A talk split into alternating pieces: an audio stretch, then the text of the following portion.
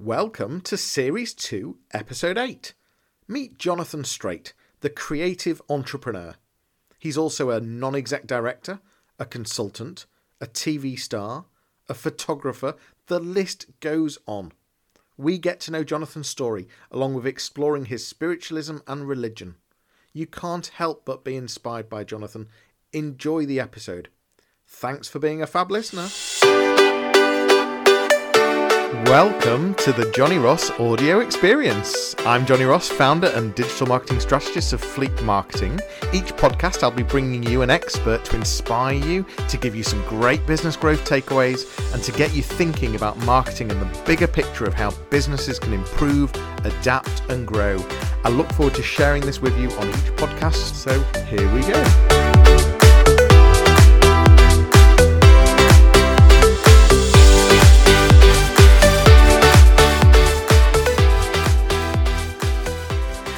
Hi, uh, welcome to another live Q and A. Uh, today we've got uh, Jonathan Straight, a uh, creative entrepreneur. Uh, it's brilliant to have you here, Jonathan. How are you?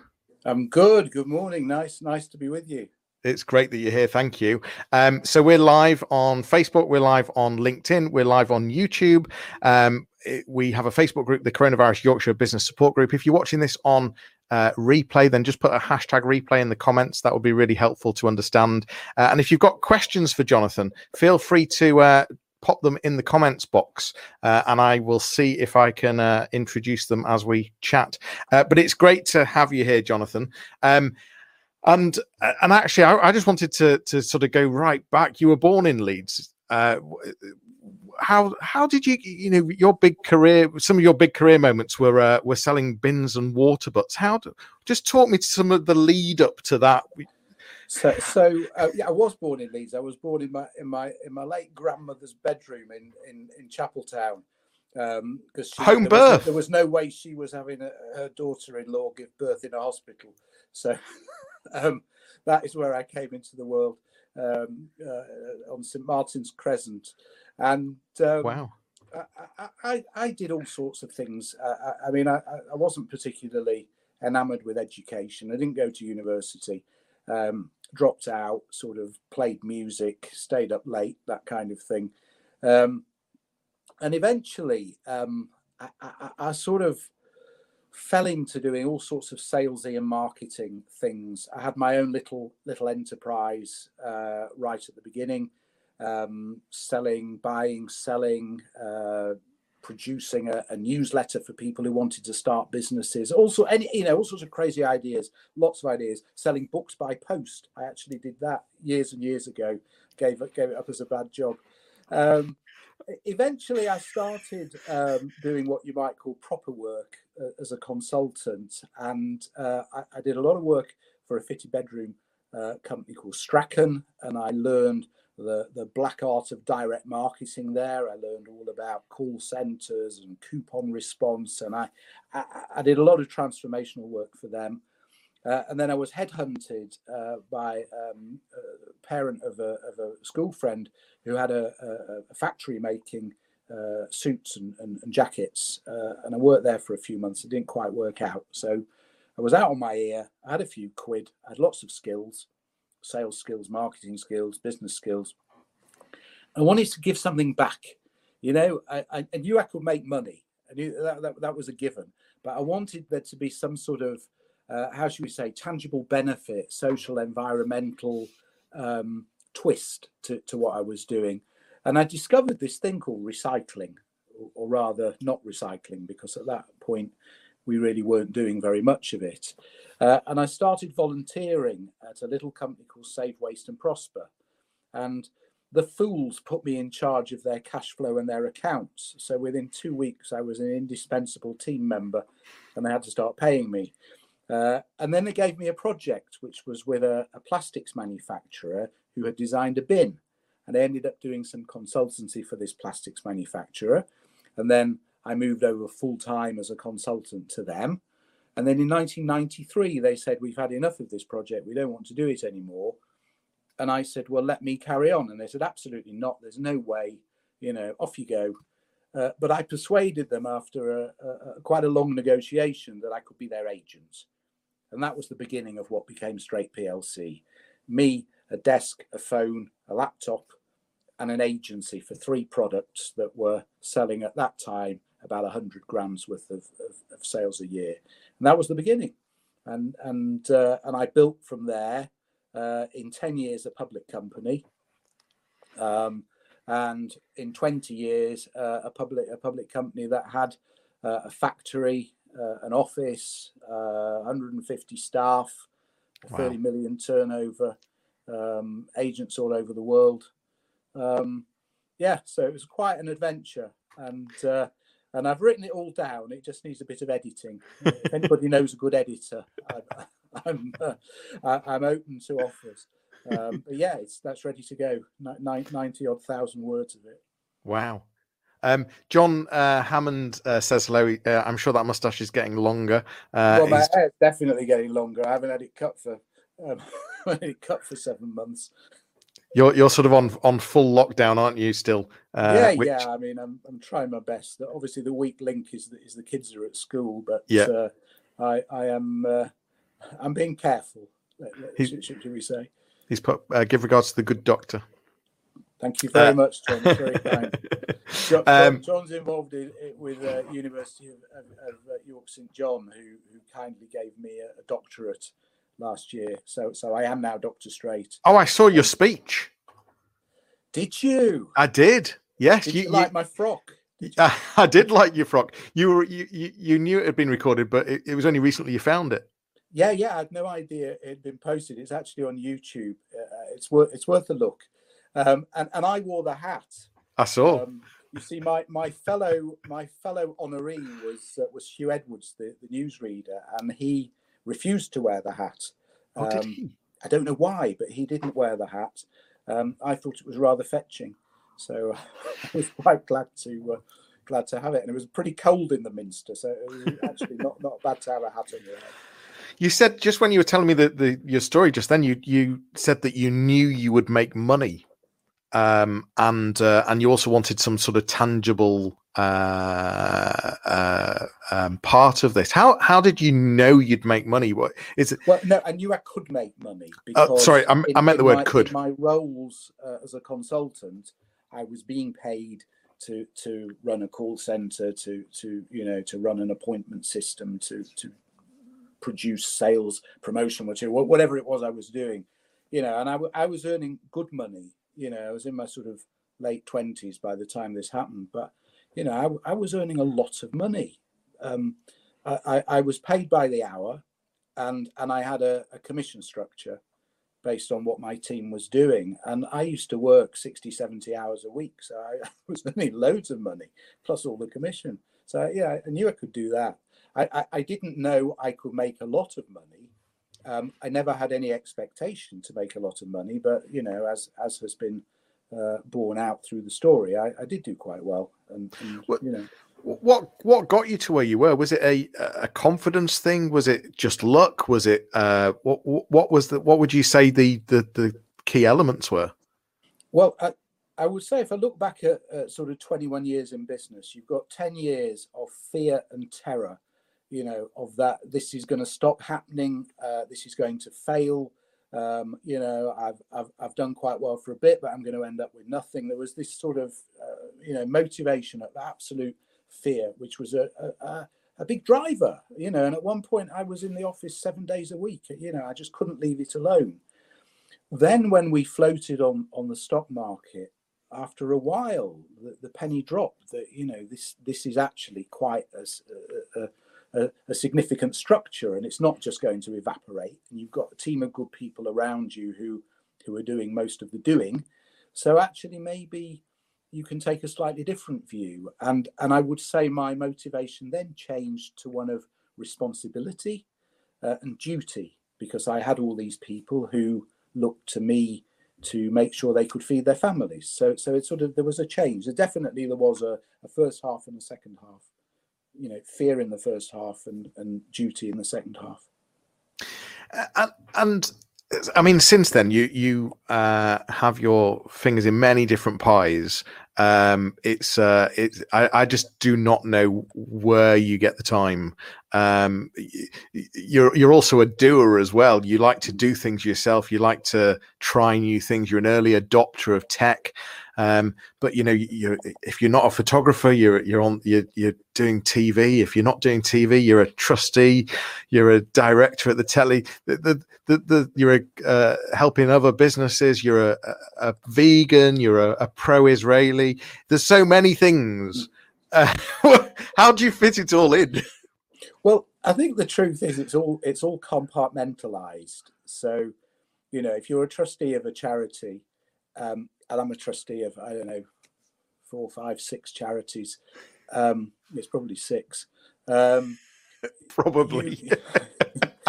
You, you, um, you know, you you you really have your board meetings where you need to read the papers, bring yourself up to speed, and and and then you know you might come away with an action point or two. But once that's done, you can leave it because you've got a professional team who are running the charity um, and unless they've got a problem or an issue, and of course they've all had problems and issues in the last months, um, you can really leave it alone. And and and so it, it becomes a um, you know a, a reactive thing ra- rather than a proactive thing. So so it doesn't actually take up as much time as you might imagine to be a, a trustee of a charity, assuming it's a professionally run and, and decent organisation. And, and the Tetley is a prime example, a very good example uh, where the professional team pretty much does everything and will come to the board and say, this is what we think, this is what we want to do. You know, do you agree or don't you agree? And we will either say, great idea, do it, or actually, you know, it's possibly a bit reckless. Um, you know, maybe don't spend all that money now because you don't know what's around the corner. That that kind of thing. So it's possible to compartmentalize it. Um, with photography, with television, they're projects. So you know, if if as I did a couple of years back, you, you've got a TV series to make, you'll you know you, you'll have a phase of research, a phase of writing, and then you'll spread out the filming over probably a day or two a week for, for a couple of months. Uh, and that will involve line learning because we're not rich enough for auto cues uh, at, at, Leeds TV, or at least they weren't when I was there. Um, so you've got to learn your lines and then do the filming in the freezing cold with three pairs of socks on, um, and then just hope that whoever's editing it, um, you know, lives up to the vision you had when you when you wrote it. But once it's done, it's done, and and you don't have to worry about it or think about it again. Same with photography. You know, you'll go somewhere to do a shoot.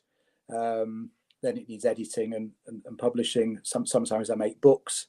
Um, a book is a process of handing over to a designer um, obviously, I need to give the designer the layout, I need to give the designer the text. And then there's a process of toing and froing where it will come back in iterations and I'll make comments and send it. So it, it, it's not a constant thing. It involves bits of time spread out over a longer time. So it's not too difficult to to manage. Is it? Do you, do you sort of um, are you the sort of person that needs uh, that that needs lots of uh, different things to keep it exciting or to uh, to keep it v- uh, varied? Is is the is it is it the varied thing that uh, that that gets you? Well, I think um, I, I, probably have a, a, short attention span. I, I, need to be kept excited, and um, I, I have what I would call magpie syndrome, which is you know, oh, there's something shiny over there. Um, let's go and get it. And and you know what happens every day? Every day I clip stuff. You know, there's all sorts of stuff. Oh, I like that. Look at that article. That article looks good. And I clip it all to Evernote, and and I never find time to read it. So I've got a repository of thousands of interesting articles. Um, which you know once in a while oh do you know i should sit down and read some of that and, and you might read three or four articles that's as far as you get because some of them are books some of them are, are e-books. You know, some of them are hundreds of pages long. There's no hope. But, but you feel if you don't clip it, you've missed something. You, you know, you, you've missed out.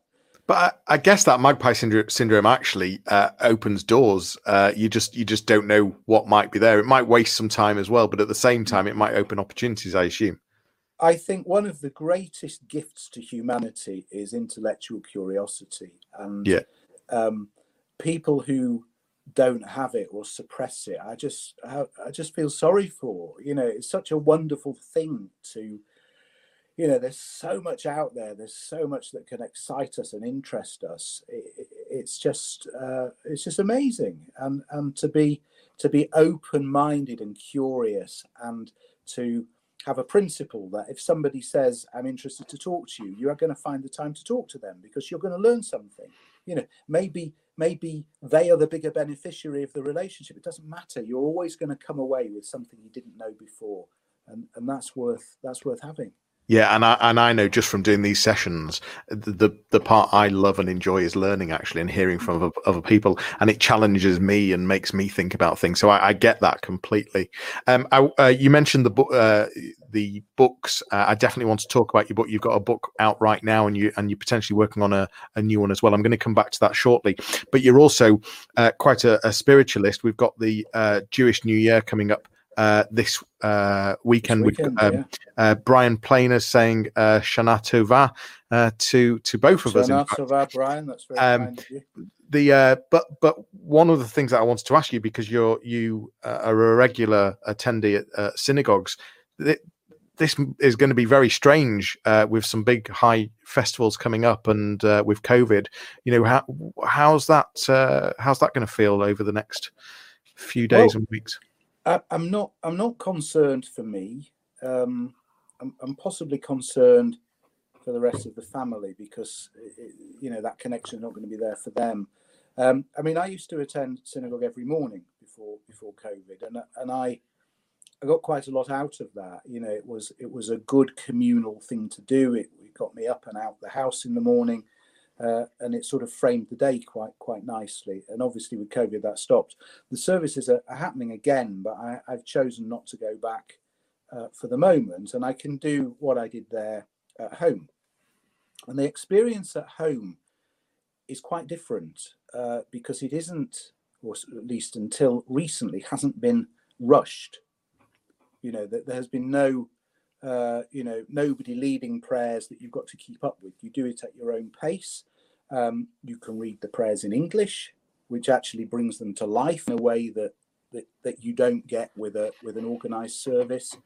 Um, and you you also realize, or I did, that a lot of the words I've gabbled through, I've, I've not been reading properly, I've not been pronouncing properly. So actually, the, the experience of praying at home has been a lot richer.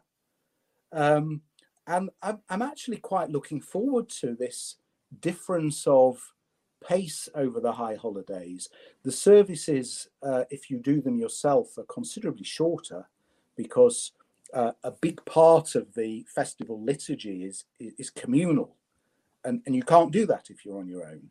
So you you actually have the, the, the private prayers to do, and you focus on those. So you've got you know you've got you've got the time that you would be sat in synagogue at home, and I think I think it will be actually quite a rewarding experience. I'm, I'm I'm not concerned at all about how this is going to impact on me. Obviously, for my kids, it, it, it's probably difficult for them not not being involved with with with a congregation, but it's only we hope one year, so it should be all right. So, if anything, it sounds like it's connected you more. Well, uh, uh, you you can you can pause, you can stop, you can say, "Oh, do you know I've just read something interesting? Let's go and look up a bit of commentary on that. Let's, you know, let, let, let we, we, we have a reading in synagogue uh, at the festival so i can read it at my pace i can read yeah. i can read the commentators on that i can actually get much more out of it than i would uh, you know were, were i sat in my seat with people so everybody chatting around me which which annoys me in, intensely you know well, it's a, it's, I, I go for a purpose not to talk yeah, it, it's a breath of fresh air hearing what you're saying. To be perfectly honest, because it's you know if you if you listen to the majority of communities, religious communities, mm. uh, it's a it's quite a different uh, mantra, uh, and uh, and it, and it's really uh, a breath of fresh air to hear what you're saying. But you know, I, I suppose if you're talking about somebody who has minimal connection and actually need that physical environment to, to, to, to, conjure up the feeling of spirituality, then then I can see that would be the case. Um, you know, fortunately for me, I can I'm, I'm, I'm, quite capable to to gain those things on, on my own. And, yeah. Uh, uh, and I have the self discipline to do it. That's that's the other thing. You know, it's, it's very easy to say I'm not going to bother, but you you actually need you need a discipline. You need to do it every day. You need to not miss things out because you want to. You've got to actually have that that self discipline to say this is part of what I'm going to do, and you do it. You do it religiously. I mean, you know, the, the yeah, word the word, the word tells you. tells you and in fact, you were doing that over lockdown. You you were religiously walking every day. Uh, you were doing Joe Wicks. Uh, I was walking every morning. I was listening to podcasts, which I discovered, which were fantastic.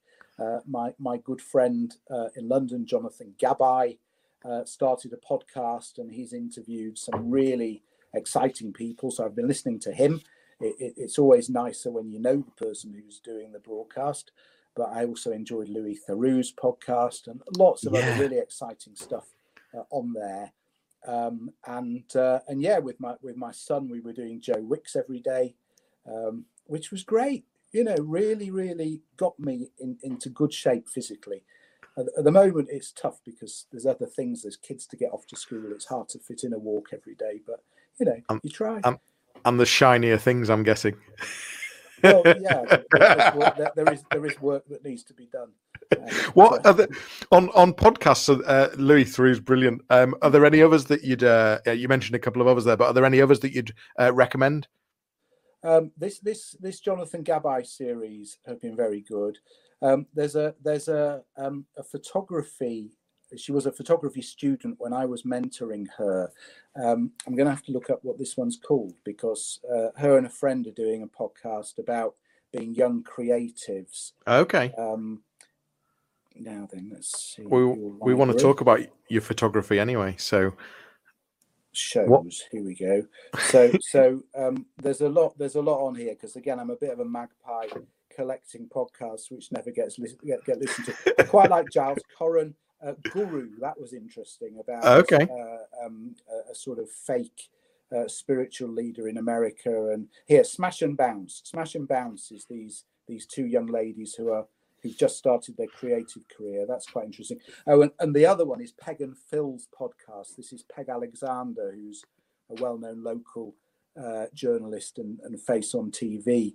And she's got this podcast about the 80s and music in the 80s. Um, and of course, she's talking about all the clubs I used to go to and all the bands I used to listen to. So that's really, really good. I'd recommend that one as well.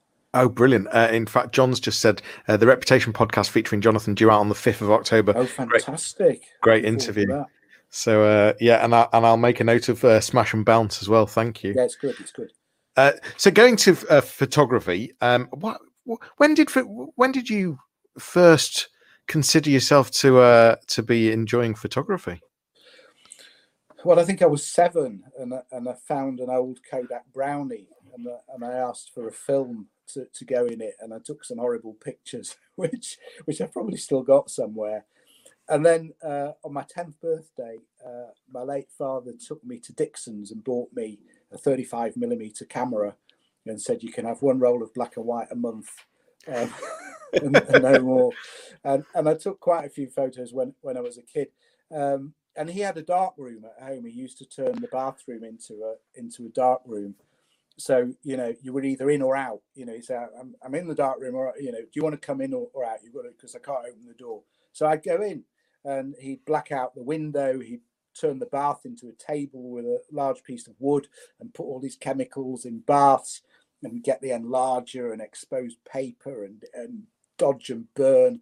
And I, you know, as a child, I watched all this. Uh, it was fascinating, and I, you know, on and off took pictures for years. But then the business came along, and you know, that really put paid to it. Um, I used to art direct other photographers quite a lot, taking pictures of bins, but I didn't take many pictures myself. Um, and then that must that must have been fun taking pictures of bins. Well, um, I was credited with making something very boring quite sexy. So, you, know, my pictures of bins were, were works of art. Um, but uh, when when we decided to sell the business, um, I went out and bought a camera. And I, I, I, can't explain the motivation, but we were going on holiday, and for some reason, I went into Dale Photographic and dropped a grand on a camera. Um, and I happened to buy the camera for street photographers, and I'd never even heard of street photography at that point. Um, but I obviously, you know, fate dictated that I'd bought the right tool for the job. And um, I took the camera on a walking tour of Jewish Huddersfield. Now, the thing about Jewish Huddersfield is there is there is no Jewish Huddersfield. There's nothing left. I was so, just wondering. So, so uh, Nigel Grizzard, who did the tour, uh, bless him, was like, "Well, what was here?" Was so, so there was nothing to take pictures of uh, except one quite attractive cinema, which I did take a few shots of.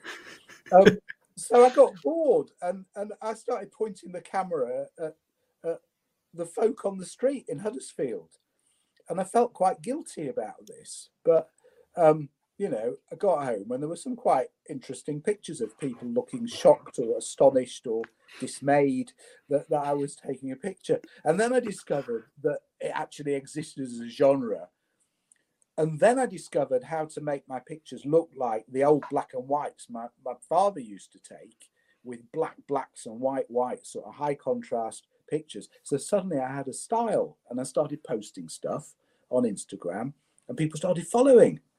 So um, at what point do you become a photographer? I don't know. You know, I, I had an audience. Um, and, and I'd read, you know, if you're interested in being a photographer, just take photographs, just do stuff, you know, whatever somebody wants, anybody wants you to take pictures, just go and do it, just do it, take pictures. I used to take pictures, kids' parties, you know, I'd take pictures of my kids' parties uh, as you do, but I'd try and do them a bit artistically. Um, I'd take pictures, uh, you know, if uh, a group had a speaker or something and wanted a, a photo taking, I'd go and do it. Um, and and um, I had this meeting with uh, the group uh, from the London charity that raises money for Magen David Adom, which is the uh, the, uh, the, the Israeli ambulance service. And as we were chatting, they looked at some of my work on Instagram, and they said, "You know, this is really really interesting. We use lots of photographs to promote our charity, but they're all staged." and, and and you can tell they're staged. I you know you can tell they're staged. How about we put you in an ambulance and just see what happens? And I said, yeah, that's interesting. They said, you know, we don't actually know we can get permission to do this because it's actually quite an interesting question. Can you can you be, you know, we can put you on an ambulance as a volunteer, but we don't know that you can take pictures. But as it happens, they got the permission, and I went and did a shift. Um, nothing exciting happened on that shift, but we attended a few incidents. We picked some people up, we took them to hospital, and I just took pictures of everything that happened, everything I saw, with the one caveat that I wasn't allowed to show the face of the patient. Right. Now, there's actually quite a good spot at the back of an ambulance behind the stretcher where you can see everything that's going on with the back of the patient's head. So, so that was my that was my vantage point other than the, the outdoor stuff. And I presented them with some of these pictures, and they said, We really like them. Uh, we want some blow ups for the wall of our, our office. Um, so there was a commission to do. And we were chatting about another project I was working on, which involved doing a book for a charity. That, that book's never never happened. Uh, might happen, might not. But they said, Oh, can we have a book? And I said, Well, yeah, you can have a book, but I need to take quite a bit more material. Um, how about you set me up with a week of shifts and I'll come out and, and we'll do it. So um, I spent a week in Israel. I timed it so that the first day of my visit coincided with Pride in Tel Aviv, which I'd always wanted to photograph, which was the most spectacular event, um, you know, uh, and and probably more photographers than uh, I've never seen so many photographers. There are a lot of photographers in Israel, and, and they are all very, very keen on this kind of this kind of thing. So we did Pride. Um, I actually attended in an ambulance, which meant I could get from the park party to the beach party in the ambulance through all the roadblocks uh, before anybody else got there, um, which was great. And then I did lots of shifts, and I did shifts um, in Jerusalem, in Tel Aviv, uh, in an Arab city called Sakhnin up in the north. Um, I was all over with all different crews, with, with Jewish crews, with Arab crews, with mixed crews, with religious crews, with secular crews, with every kind of demographic you can imagine. and the patients that we treated were equally from a diverse demographic. Uh, everybody working harmoniously together, everybody with the shared mission of saving lives. Um, and we we did save lives, and sadly there were occasions we didn't uh, save lives, but you know it's part and parcel of, of, of, of what you let yourself in for when you go out on an ambulance. Now, my brief was um, to show the technological um, prowess of the organization and the diversity. And I, I, came back with thousands of pictures, and I thought, well, you know, I've got plenty of technology, but here's a photograph of a, a Jewish ambulance driver, and here's a photograph of an Arab ambulance driver. And if I hold them side by side, they look exactly the same. So, how am I going to display the diversity? Um, and then, um, quite fortuitously, I found a picture. They posted a picture on their Facebook page of the pharmacist graduation ceremony or paramedics graduation. I think it was the paramedics graduation ceremony. And there was a girl in a hijab. And I thought, that's what I need. Can, can you find me somebody? So I went back for another week and I met an amazing lady called Warud, um, who um, who's a volunteer driver. Right. Uh, she she's a Bedouin Arab. She's got five kids. I think she's she was 24 at the time. Wow. And she, you know, she sort of she's covered from head to foot, and she she drives an ambulance, and she's a celebrity because she's the first Bedouin woman in her community to have a job. Even you know, right. these these women were not previously allowed to have a job, and she uh, she drives an ambulance, and she lives in a, a town called Rahat, which most people, even if they're very familiar with Israel, will never have heard of. It's the biggest Bedouin town in the world. Is it and really? It's in, and it's in South Israel.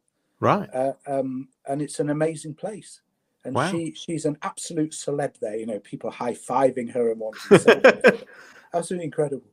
Um, and as a result of my visit, MDA raised money to rebuild the ambulance station in Rahat, which was which was falling down. So okay. Um, so we so I put quite it together for them. Um, quite phenomenal then. Yeah. That all and, that uh, came together. The book, um, MDA's motto is blood, sweat, and tears. So I called the book Blood, Sweat, Tears, and Helicopters. So blood was about the blood unit and collecting blood, which MDA also runs the, the, the blood uh, service in, in Israel. They're just building a new unit, mainly underground, um, which, is, which is quite interesting. A whole hospital um, sort of below ground. Um, the sweat was the preparing the ambulance or the cleaning the ambulances after the patient's been dealt with. You know, there's a whole preparatory thing. They have to check the oxygen. They have to go and get more oxygen. If it's empty, they have to check all the drugs and the supplies and make sure everything's ready before they go out on, on shift. And the tears were actually dealing with the patients, you know, attending uh, to them, treating them at home, taking them to hospital, whatever it needed. And the helicopters was the the MDA helicopter, which I which I photographed uh, right up in the north near near the Sea of Galilee. Um, and you know, it's quite a small thing when you get close up to a helicopter. Um, but they had a crew and I photographed them in it. Um, and, and, so so that was a great success. They, they gave this book to their, their big donors and uh, it's now it now appears on Amazon as a collector's item, which is which is quite fun for me because um, there aren't any left. Um, so, and we're redoing it. We're reprinting it with more. We, are doing a sort of enlarged edition for their 90th anniversary. Uh, I was about to say they loved it so much that they want to do it again, don't they? Uh, yeah, so, and so 20 more images in it, and some other themes being explored, like diversity, like their um, cooperation with the Jordanian Red Crescent. And hopefully, the head of the Jordanian Red Crescent is going to write the preface to the book. Um, which, which is, is just unbelievable. Thing, yeah, you know, that you've got this massive cooperation between uh, two members, the, the Red Crescent and the Red. Um, internationally, Israel is the Red Diamond, but there is the Red Star of David, which they use within within the borders of, of the state of Israel. And the fact that this this guy's going to be writing something for them is is yeah. just yeah, phenomenal. He's, he's, a he's a he's a big friend, right, know, and a, and was very helpful in having MDA admitted to the International Red Cross. Um, so um, there there is big cooperation going on, um, you know, between the two the two ambulance services. And and topically, um, with the UAE and Israel deal, you know, what you've seen is that it, this is only a, a, fabulous thing, really. And and uh, why wouldn't you? Is that right? There is no animosity between Jews and Arabs on the ground. I mean, I've seen crews working together. Um, the the friendship, um, you know, and I'm thinking of particularly one Palestinian Arab who works uh, on the Jerusalem team, who who took me to show me the Arab market, and you know, is proudly wearing his MDA uniform and is everybody's friend, and and uh, you know, th- these people live side by side, and um, you've just got so much politics in the way of, of everybody. You know, there is a deal to do, but if you have to have both sides recognize each other.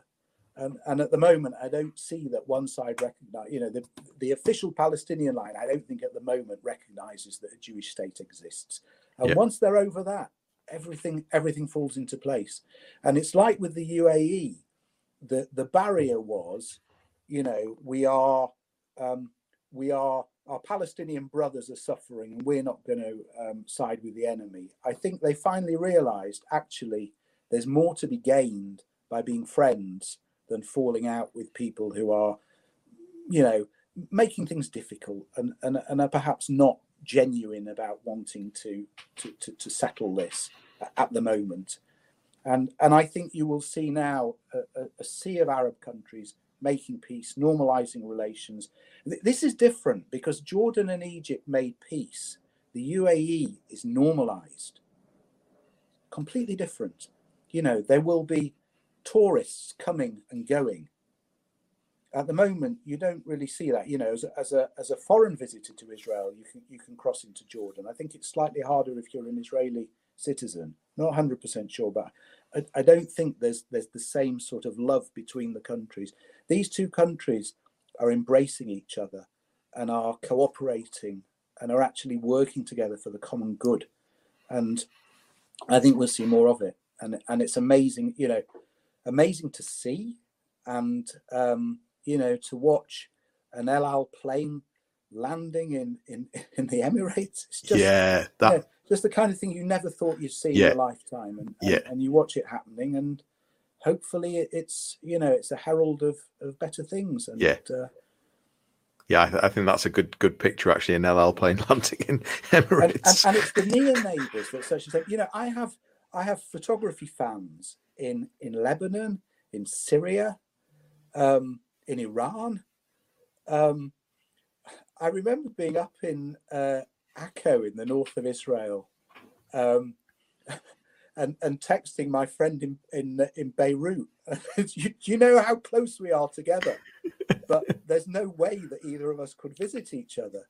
And, and what a tragedy! What a shame! Yeah. And, and you know, it doesn't take much to have the mindset to say, actually, you know what, we can we can live and let live, and uh, it, it, it benefits everybody. Absolutely. You um uh, your photography. Uh, you've also got a, a huge love uh, for food. You're a vegan. I'm. I don't believe you're a vegan actually, because um, most vegans that I know preach about being uh, uh, vegans. I don't find you do that at all. You you actually just enjoy being a vegan. Uh, well, I've not everybody I've... in this house is a vegan, so I've got to I've got to temper myself. I also don't have any tattoos and I don't have any piercings, which, must be quite quite unusual uh, for, for vegans. And my and I'm slightly right of centre, which is extremely unusual for, for, for And I'm a Brexiteer. I'm probably the only vegan Brexiteer on, on the planet. But I have um, just published. Uh, in the last few days. Uh, Vegans in Iceland, which is my latest my latest photo book. Um, this was uh, about... following a trip you made last year to to Iceland. Is that right? Yeah, I spent a week in Iceland in the summer, um, and uh, quite interesting to be there in the summer because it doesn't really get dark, um, or, or, only for a very short time. Um, you know, you come out of a pub at 11, half 11 at night and it's light you know, like broad daylight, not even not even looking like it's about to get dark. Um, and I met some amazing people, um, all of whom were vegans, and I interviewed them and photographed them, and I've put together a book.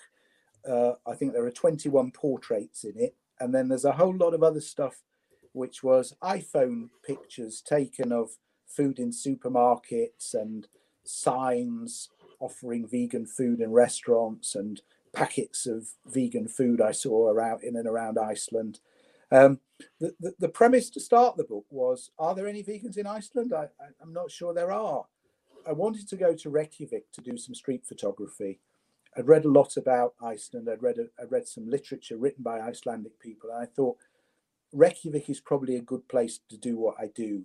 You know, each year I try and sneak off somewhere for a few days to do a bit of street photography on my own. Uh, I was in Ibiza in 2017. I was in Tangiers in 2018. Um, so I thought I'd go to Reykjavik in 2019. And I was worried about whether there'd be any vegan food because you think of Iceland that's isolated, you think people eat whales. Actually, they don't. They catch whales for other people who eat whales. Um, and uh, I found a lady on a on a Facebook site called um, Vegan Travelers to Iceland. And I said, Quite a niche site. To, to take some photographs. Do you think I'll starve? And she sent me a 30 page PDF of every restaurant in Iceland that offers anything vegan, and there, there's quite a lot of it. Oh wow! And and she said, if you're coming, you can photograph us. We do the Cube of Truth in Reykjavik every uh, every Sunday. And I said, "What's the Cube of Truth?" You know, some vegan I am. So that so the Cube of Truth is where they put the Guy Fawkes mask on and they stand with a flat screen which shows slaughterhouse footage and, and animal abuse, and they try and engage with people uh, and encourage them to be, be vegan. I said, great, yeah, you know, I, I do that, but is there anything else or anyone else you think I could photograph when I come? And I get this list uh, of, of people. She says, well, we have this transgender vegan baker. Um, we have a we have a DJ who's also a local politician, and she runs a, a feminist uh, music organization. Um, and so on. So I thought, oh, this is amazing. You know, all these all these people, these characters. Um, perhaps there's a project here. Then I found more vegans. I found vegans, so many vegans in Iceland, all in different walks of life, all coming to veganism from different angles. And then when I got there, I met even more vegans. Um, I met a vegan sex worker um, I mean, this was surreal. I said, and what, do you do? She said, oh, I'm a sex worker. Um, would you like to be in my book? so, so uh, you'll have to buy the book to see the uh, the picture of her in her suspenders. But, uh, well, I mean, your, some of your pictures are just amazing, and or most sorry, all of your pictures are amazing. I apologize, uh, and, uh, and and I've I've just dropped the link for your oh, Instagram, which is straight pics. Um, but it, it you mentioned it earlier because it, it, amazes me at some of the expressions that you capture, and and and and some of the sort of aghast. What is that the case that they're sort of you know what the hell are you doing taking a picture of me, and and, and what's what's the deal with street photography? Are you able to just take pictures and use them? And what what what, what what's the deal there? Well, I suppose it depends where in the world you are, to be honest. But in the UK, um, so to go back to the first part of your question, um, either the person has no idea I'm taking the photograph, or they're a bit curious, um, and you get a bit of eye contact. That for me is the best because they're not they're not posing; they're just looking puzzled. You know, is he, isn't he? What, you know, what's going on here? And often they'll come up and say, "Oh, I'm sorry, love, did I get in your way?" and you're like, "No, that was the best picture that could have got." don't worry about it. And I've got I've got ways of actually getting like you know within two or three feet of somebody, and I'm having no clue what I'm doing, um, which is really fun. Uh, when you're literally poking the camera in somebody's face and they don't know you're taking a picture of them, but it's it's it's like it's like being an illusionist you know you you there are ways to make people think you're not doing what you're doing. Yeah. Um, and, and then sometimes they will notice and they might be indifferent um, they might play to the camera or uh, they might really kick off. And, and about once a year somebody does kick off and I end up having to delete the picture, um, which clearly I do. Now, if you take a picture of somebody in the public uh, public uh, arena and they're not somebody known or famous, and you're not using it for commercial purposes, you you can do what you want with that image. Um, you know, it's it's it's free to use. I think I think it's slightly different in Germany. I think in Germany, you're not allowed. Um, I, so if you want to use them in a book, do you yeah. then need to get permission? No, no, because it's art. Ah. I mean, you look at all the stuff Martin Parr does. You know, he. I, I think I asked him. He came to the Hepworth, and I said, "You know, do you do you get permission?" He said, "Well, well you can't because you don't. You know, the moment's yeah. been and gone. Um, but, but it's art, so you're you're allowed." Uh, uh, if people want to uh, buy this book, uh, is it vegans in uh, in Iceland.com? Is that the best place to go? Yeah. Or um, the, I mean, it's pub- I have my own sort of book publishing name now, which is called Art Books, which is A R T B U K Z. So there's artbukz.com, but if you go to vegansiniceland.com, you'll find the book. And if you use the code SAVE10, S A V E number one, number zero, SAVE 10, you'll get £10 off. Um, Brilliant. I'll just is pop those. So artbukz, yeah. A-R-T-B-U-K-Z.com and uh, save yeah, 10 gives you 10% 10, off. 10, 10 pounds off, not 10%. Sorry, 10, oh, 10 pounds off. Wow. 10 pounds off. Yeah, yeah. Amazing. Um, and um, I, am conscious free, of. And free shipping in the UK, but, but, not to Iceland. um, we have um, to charge the, the Icelandic uh, community, I'm afraid. I'm conscious of time, and um, I, I, could chat to you for days. I mean, the, it's fascinating uh, uh, the the conversations we always have, um, and uh, and you, are in so many things. I've got I've, I've, got some really quick fire questions for you. Yeah, yeah, things, things, that I wanted to cover that I didn't have a chance. Um, on the, you mentioned uh, when you're doing the TV stuff, uh, you've got to learn your lines. I mean, I I I, I would be crap at learning lines. How the hell do you learn lines? Well, when I was in my late teens, I started doing a bit of amateur drama, um, which involves learning a lot of lines. And I was pretty good. I used to learn everybody else's lines as well. And, and there was an occasion, quite famously, I, I, I corrected the, the direction of a play which had been set, sent off at a tangent by somebody giving the wrong line out. I actually managed to steer it back.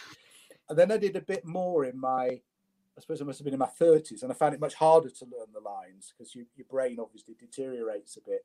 But I, I, don't know, you just have to be methodical about it. And, and the thing with TV is you don't need much recall because you're only filming a minute or two, usually only filming a minute or two at a time. So you'll read the couple of paragraphs. If you get the odd word wrong, it doesn't matter because you've yeah. written it anyway. Yeah. Um, but you, you know, you, you'll you'll learn it, and then you'll read the paragraph you need to recite just before you do it, and then it's fresh in your mind, and then you don't need to remember it uh, ever again, really. Um, uh, off the top of your head, uh, you're because of COVID, you're not really going out to restaurants right now. Yeah. Um, uh, understandably, um, one of the big things that you're missing, though, um, where are the when when you do get to out, where when you do get to go out, where are the restaurants you're going to be heading towards? Which are the, the ones you'd be recommending in Leeds and in London? Well, of course, you have to remember I am at home, so so I'm having home cooked meals, and I have been doing quite a bit of cooking. Um, I've got a lovely homemade pita bread recipe, which is uh, vegan yogurt and, and, flour and a bit of baking powder. I, have made vegan falafel, um, which is which is fun. Uh, so I've been doing lots of cooking. Um, you've also well, got a new, and you've you've also got another ingredient that you you use lupin uh, that you yeah, like yeah, a lot. Australian lupin, which is high protein, high fiber, low carb. Uh, if you go to the lupincompany.com, um, you can find out all about lupin, and it's three for two on Amazon at the minute as well. So, so uh, right. If you want some, if you want to get some lupin down you, um, I make a lovely uh, walnut and mushroom pate with lupin. oh, nice on the on the website. Tastes like chopped liver, but it, but it isn't. Wow. Uh, well, from what I remember, uh, probably forty years since I last ate it. um, Anyway, where would I like to go in Leeds? Uh, Doner Summer, which is uh, a vegan kebab place. I'm quite excited about that. I'd like to go to JJ's vegan fish and chip uh, place again. That was one of my favourites. I, I like the the large battered sausage. uh, there, even though it was stone cold by the time I got it home. Um, what else? There's, there's, lots of places coming. It, it, lots of things opening. It's, it's exciting. And in London, oh god, there's just so much, so much going on there. I mean, where, where, know, where can't you wait? Where, where can't you wait to go back to? Oh, um, there was a little place we went called called called Bubala's, which is grandmother in in, in Yiddish, um, and it's a sort of modern modern Israeli vegetarian, but a lot of it's vegan. So it's like um, you know grilled aubergines and, and hummus and uh, um, fennel, roasted fennel, this kind of thing. Just just vegetables, but but delicious. Um, very very nice place tiny place i don't know how the hell they're socially distancing in there I mean, you, you, you, didn't matter whose table you were sat at you were with you, you were, you were with them with everybody anyway um the um uh, uh, the the other topics I wanted to talk about, there's no chance we're going to get quick answers, but you know my concerns are for places like the Tetley uh, yeah. and, uh, and and some of those. You know, um, I, I, mean, could you just give us a really short answer on on how uh, are they going to get through this uh, uh, Corona period, and uh, and how can we support places like that? Okay, so the Tetley uh, Art Gallery Bar Restaurant it's open again. It w- was shut for some time. Um, fortunately, uh, many of the staff were able to be furloughed, so that took a big burden off. And the Tetley received support as a national portfolio organisation from the Arts Council. It received a, a significant grant from the Arts Council and hopefully next month we'll get another grant from the Arts Council because the Tetley depends on events. The Tetley is an event space and the events make the money. And without events, there is a bar and restaurant there, but it doesn't make enough money to sustain the Tetley. So hopefully we'll get more support from the Arts Council during this time that we can't run events. Now, everybody who's booked an event pretty much has postponed the event. They haven't cancelled it. Yeah. Um, I actually have a family event booked at, at, at the Tetley. Um, was going to happen in May. It's been postponed till next May. It May have to be postponed again, but you know I haven't cancelled the booking. I've just I've just moved it. Um, so the Tetley is okay at the moment, but um, to support it, go to the bar, go to the restaurant if you're feeling brave. Now they have outdoor dining, and the other thing is there's a lot of space in the Tetley, so it's genuinely socially distanced. yeah, there is. Wearing, staff are wearing masks. It's it's done properly. It's an airy space. No time for restaurants that are not following the rules. Yeah. Um, or staff who aren't masked up. This is done properly. Um, there will be very soon a takeaway service from the Tetley. Oh. Um, I think it'll be on Deliveroo and it'll probably be available direct as well um, and it might have some quite interesting drink selections. Um, so that's coming, and that's also a great way to support the Tetley. And what people need to know is that every penny spent at the Tetley supports the arts directly because the Tetley is a charity, uh, and the trading arm is part of the charity.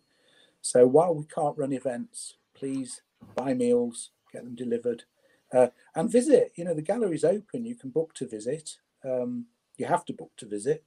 Um, and uh, we've got a good program and a good emerging program for later in the year. Thank you very, very much, Jonathan. It's been a fascinating conversation. It's um, a pleasure. To say I've got no, I've got no voice. which is why I think we need to come to an end because I could just chat and chat, um, and uh, and it, it's absolutely fascinating. And there's just so many different things that we could talk about. Um, I uh, wish you a, a huge Shana Tova for this Happy weekend, you, and, um, and Happy New Year to you. Um, and uh, and thank you so much, uh, Jonathan. If if people wanted to uh, connect with you or, or find you online, where's the best place for them to go? So I'm on LinkedIn, Jonathan Straight. Uh, I'm on Twitter, Planet Straight. I'm on Instagram, Straight Pics. Um, I'm on I'm on Facebook. So find me, connect with me. I'm I'm open uh, to any any uh, any approach, any conversation. Um, you know, any don't don't be shy. Any anything shiny and uh, and new and exciting. Oh, shinier the better. John, Jonathan's up for a, a, a chat. Absolutely. Great. Nice to Thank, talk to you. thank you so much. Thanks for watching, everyone. Um, make sure that you uh, subscribe on YouTube or join the Facebook group, Coronavirus Yorkshire Business Support Group, uh, for a uh, the next live. Uh, there's plenty more uh, coming, and uh, look forward to seeing you all soon. Take care. See you all soon. Bye. You've been listening to the Johnny Ross audio experience. Thanks so much for joining me. If you want to continue the conversation, head over to my website, fleek.marketing, or find me on LinkedIn. That's all for today. Please subscribe wherever you listen to podcasts, tag me in your social media posts, and please leave me a review on iTunes. It will make a huge difference for me. I will see you soon.